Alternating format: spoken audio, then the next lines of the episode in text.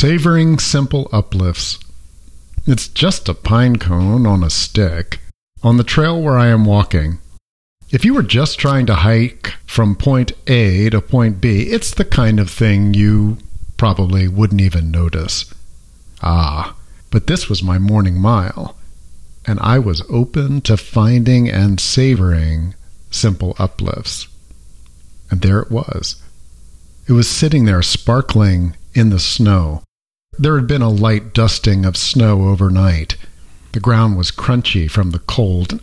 I really like crunchy ground. So I stopped. I paused. And I allowed it to influence me, to give me a boost. This little bit of tree had been knocked off right there into the middle of the trail as if someone had placed it there for me. At least that's the way it felt. As I let it in, I didn't just notice it, I allowed it to influence me.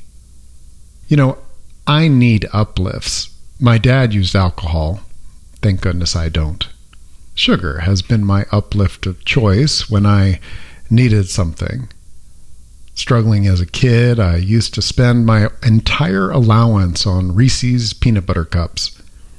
But you know, I really want being fit and healthy to be a part of my thriving life. And I know that I need uplifts. Traditionally, an uplift has been a big deal, like winning something, achieving something, having some milestone of success.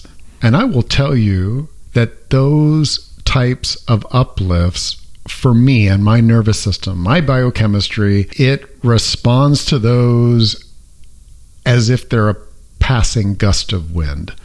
They're here, I feel them, and then they're gone. I don't really last with something like that, the big win. And I've had some big wins. For me, being attuned to simple uplifts really changes everything about how I experience life. I want to mention that there's a lot of teaching around mindfulness and being present. And that's a prerequisite, I think, in many ways to having a simple uplift. But just because I'm present as I'm walking along the trail doesn't mean that I've asked my sensors to look for things to enjoy, things that can give me a sense of pleasure. By consciously deciding that I need uplifts in order to balance my nervous system, in order to balance my biochemistry, something that is pleasurable is something that I need. It's a need. It balances me. I run off of sweetness. There's even a huge advantage to making it simple, to keeping it simple. Why? Well, simple says it's available. Doesn't have to cost a lot of money or any money. Simple says that it doesn't have to be a big to do. It doesn't have to be complicated. All the conditions don't have to be perfect. On those muddy trail days, I might notice that the moss or the lichen is particularly alive. What I can tell you is that a simple uplift is the type of thing that is available, I believe, to anyone, anywhere. I can look around my room and notice something, several things, that have been gifts from people that are dear to me.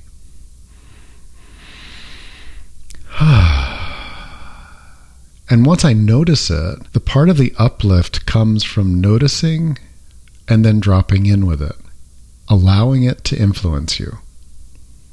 It doesn't have to take long. Looking across the room, I see a painting that was given to me.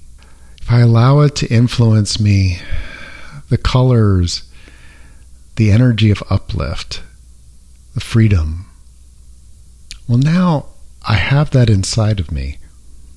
My nervous system has just been infused with that feeling. And guess what? When you allow it to influence you, your nervous system, what happens to your biochemistry? Well, that changes too. And now, as I continue recording as I'm here with you, my listener, I feel different. I've just been touched by the generosity of a friend, and I'm savoring it. To savor something means to allow it a moment or two to really be in you, to let your senses tune to it.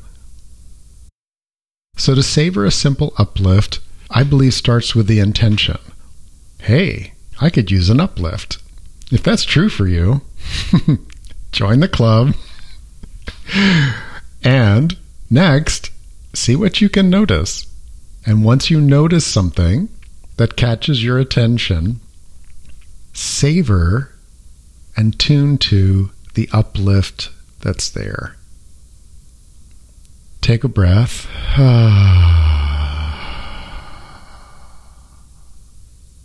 and then move on. This does not have to take more than 17 seconds. I used to have a mantra. It was, I need a win. That was a clue. It was a clue from my psyche. Hey, we need an uplift. A simple uplift, now that I'm intending them and aware of them and practicing them, I notice a number of things. One, I'm more cheerful. I'm more calm and confident. I also need less sugar. As an emotional freedom coach, one of the things that I look at in myself and with clients is hey, if you go and do this behavior that you'd really like to change, like eat more sugar than you'd like, or distract yourself, what are you really looking for? What's the energy that you're looking for? And as I've been asking, are you needing an uplift? The answer is often yes. And when I ask, well, what kind of uplift would you like? Might be, well, to get my book published or to find a mate. That's a big deal. They don't fall into the category of simple uplift. What you could do is notice something about yourself. Like, oh, there's a warmth here. and allow yourself to be uplifted by your own warmth. If a potential mate contacts you, right after you do that, you're going to feel different. You're going to feel more yourself. You can get a simple uplift from looking at the pen that you're going to use to write the next few words of your book.